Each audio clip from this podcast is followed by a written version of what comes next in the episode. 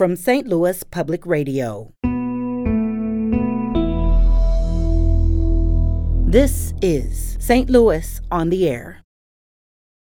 Sometimes they're calling just to report that they've seen a wild animal and they're concerned because they're worried that it needs to be, you know, taken to the wild. Uh, sometimes they call because they find a baby animal that they that they think needs help. We we are not there 24/7. We're there really early in the morning until pretty late at night a lot of times, but we have a an answering service that actually will give you a lot of this common information. You can hit a button that says you found a fawn and it will basically tell you the information that I just gave you now. Wow, you are you you know yeah. exactly what people are going to be calling about at this point. We do. I'm Sarah Fenske. Last year was an especially busy one for the Wildlife Rescue Center in Ballwin. It cared for some 3,500 creatures. That's with a staff of just seven, along with an army of volunteers, everyone helping as best they could, even while keeping themselves as safe as they could from COVID 19. And joining us today to share more is Kim Rutledge. She is the executive director of the Wildlife Rescue Center, that's right here in Ballwin. Kim, welcome. Hi, thanks for having me. So, 3,500 creatures certainly sounds like a lot. Put that in perspective for us. How many animals does the Wildlife Rescue Center help in a typical year? Um, 3,500 is definitely a lot. Uh, we've kind of slowly been creeping up in number over the past uh, five or six years, but took about a 15% jump last year. So for a long time, we would say we helped around 2,500, and then it creeped up to 3,000. And then last year was the first time that we we went over that 3,500 mark. And, and do you have any um, theory on what might have been driving that last year? we have lots of theories, of course. It's been a, a topic of, of conversation because we didn't really know what to expect. We thought it was possible that with people staying home, maybe we would see less encounters and interactions with wildlife, which is typically what send them to the Wildlife Rescue Center if they're injured or orphaned or sick. Um, and now, kind of the working theory is is possibly because people were home more, they perhaps were in their yards and encountering animals. Um, it also f- kind of it feels good to help wildlife. So in a time when when people were super stressed out, I don't. It could be possible that people, you know, really were going out of their way to try to be good Samaritans when they hmm. could. Well, so you guys were ready to handle this, but that did not come without complications for you. I mean, so many businesses just shut down entirely or had to curtail their hours so people weren't there at the same time as each other. It sounds like you weren't able to do that. We we were we actually were in the midst of gearing up. The work that we do is very seasonal. When when wildlife are out and about, they're you know getting into trouble. So when we have active wildlife in the spring and the summer, that's when we see the most animals, and of course also during baby season as we call it. So when animals are breeding and having babies, then our uh, it gets much much busier at the center. So just before the the stay at home order went into effect actually just days before we were having our annual baby season kickoff meetings as we call them with our army of volunteers. Um, it happened just at the end of the week prior to the stay at home order. And once we you know we were keeping up with with what was happening tr- keeping track of what we needed to do to be safe and really over the course of a weekend we managed to communicate with our, our group of volunteers to get everybody's availability, find out if we had people that could do multiple shifts, and we completely changed the way that we operate so that we could have isolated groups and teams that didn't come into contact with each other. So we had people coming in earlier in the morning, leaving midday. We had a time when no one was in the building and things were disinfected. The evening team would come in, disinfect again and then continue and disin- to care for animals, disinfect before they leave, before they left. So we had five isolated teams, and so our our small staff and lots of our volunteers, we never we haven't seen each other for a year, and just recently. Um, now that we've we've got some folks who are vaccinated and we're able to be in the same spaces, but we operated um, in those teams to help keep everybody safe. That took some coordination. Good for you guys. I, I'm very impressed. I understand you have 70 volunteers. That's a lot of people to figure out what moves where and, and when. Rose to the challenge here. Tell us about this challenge. What kind of animals are you dealing with most frequently? Sure. So we rely on members of the public and other um, government and non-government organizations when when they come across an animal they think needs help, they contact us. We help them determine if they do. So we're talking about wildlife that are the the common wildlife that we see every day in our backyards. So small mammals like cottontail rabbits, um, gray squirrels possums, uh, mallard ducks, and Canada geese, and box turtles, things like that. We we see those in very very large numbers. We do, of course, get occasional um, animals that are a little less less common to see. We do see quite a few red foxes, um, gray foxes, bobcats occasionally. We've Bobcats. even had uh, a badger actually at one point in time. So. Every, all the wildlife that you see outside, just about, we treat um, mammals, reptiles, amphibians, and water birds. So we, we stay quite, quite busy. You've said that the patients that don't have to come in are the best stories. What do you mean by that? Absolutely. So we we do admit about about 3,500 seems to be where we're trending for this year as well. Um, but that represents only about 10% of the calls that we receive. We field thousands of phone calls, hundreds of phone calls a day in the busy season right now, especially um, in May. And people call us. Sometimes they're calling just to report that they've seen a wild animal and they're concerned because they're worried that it needs to be, you know, taken to the wild. Uh, sometimes they call because they find a baby animal that they that they think needs help, and so we talk through all of these situations to explain that you know seeing a red fox in your yard in a in a suburban area, not uncommon. That's so cool that you get to see that, and it's nice to to talk to folks and they're like, oh, I can be excited about this. I don't need to be worried about this animal living here. It's an indication that I I live in a in a healthy ecosystem.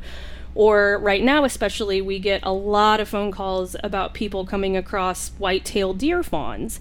And part of their survival mechanism is that when, when these babies are born, they are they're not strong enough to follow mom around while she eats enough leaves to feed herself and make food for her baby. So these fawns, when they're under two weeks old, know instinctively to just lie still and wait for mom.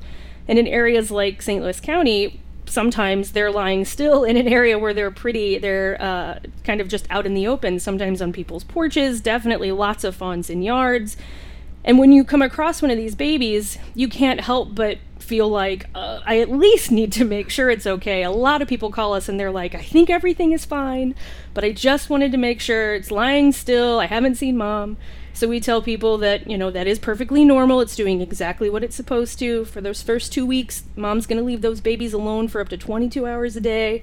Here's the things that you can look for, you know, but Yeah, that must be a huge relief. You, knowing you know enough to be able to tell people mom's going to come back. Yeah, absolutely. And it's wonderful to get those emails with people saying, she did come back, or, you know, we reunited that baby and mom came and got it. So And that's so what we like. you're getting these calls. It sounds like you get so many calls on top of the thousands of animals we're talking about. Is this a 24 7 operation? If I call at 2 in the morning when somebody comes onto my porch, someone's going to answer?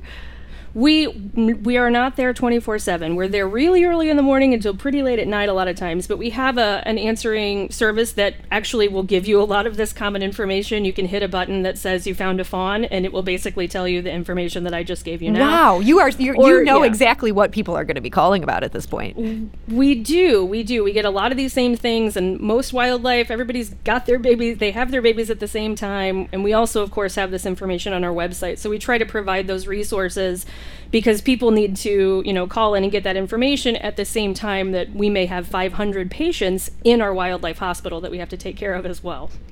Man, this is this is quite the operation here. I think I mentioned earlier you've got 70 volunteers. These people are just doing it for the love of animals. Is, is there any special training before they can come and help?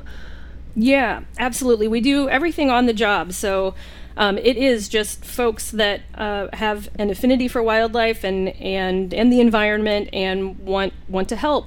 Our volunteers do a lot of hands-on work and it really is unique. It's with when you're working with wildlife, the goal is to, you know, treat these animals and get them back out into the wild so that they can do their job in the ecosystem and it, it's very very rewarding it's it's difficult it's hard work it's you know a lot of cleaning and things like that but the, there are a lot of people out there who really enjoy, you know, getting in, getting their hands dirty, and making a difference. I understand you yourself started as a volunteer. This is back when you were a pre veterinary medicine student. Have you seen big changes in this organization since you first started dabbling on, on Monday nights? Yeah, absolutely. I have seen big changes in the organization and also big changes in the field of wildlife rehabilitation. I had always been an animal lover and, and like you said, was I was going to go into veterinary medicine. And when I found a local wildlife rehabilitation organization, I didn't even know about wildlife rehabilitation 20 years ago. And it was um, quite the experience. I just absolutely fell in love with it. It was there was so much need and so little known about it. It was it was the first time that I thought about how little we really know about the animals in our own backyards. As we grow up as animal lovers, we have you know our favorite wildlife, but it's usually something that's far away, something that is exotic to us. And I have seen wildlife rehabilitation grow and get a lot more recognition. And I feel like now, especially compared to 20 years ago, the, people do sort of expect like there has to be a place where I can take, you know, this animal that's been, you know, injured by getting entangled in garbage or a, a box turtle that's been struck by a car. Like there has to be somebody that can take care of them and it requires a lot of knowledge like the we there's so many different species that it really is a, a, study all its own. And now people know to look for you. They're able to find you. You guys are able to help.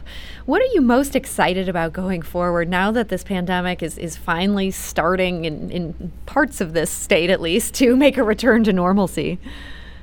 Yeah, absolutely. We're we're very excited to uh, be able to get out into the community again and, and, do outreach events and talk with people about what we do. We're also very, very excited about being able to bring on new volunteers. Mm-hmm. We had to put that program on hold. And we're fortunate that we had, you know, our our our army of volunteers that stuck with us throughout this whole thing. Um, but it really was a quite a process and, and definitely took its toll. And we miss not being able to bring on new people. We do that three times a year. So we're looking at, at being able to onboard some new volunteers in the next couple of months, and we're very excited about that. Well, I'm happy to hear that, and it's just great to hear about the good work that you're doing. So, uh, Kim Rutledge, Executive Director of the Wildlife Rescue Center, thank you so much for joining us today. Thank you. St. Louis on the Air is a production of St. Louis Public Radio. Understanding starts here.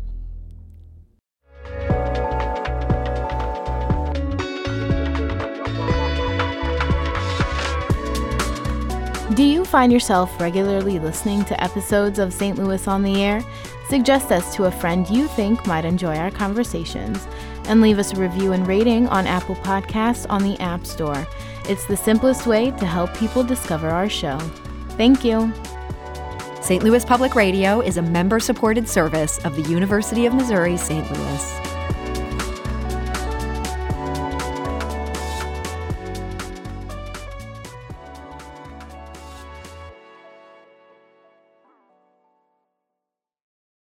Support comes from Missouri Forest Products Association, committed to sustainable and sound conservation of the state's forests, which support more than 41,000 Missouri jobs, resulting in a $10 billion industry. ChooseWood.com.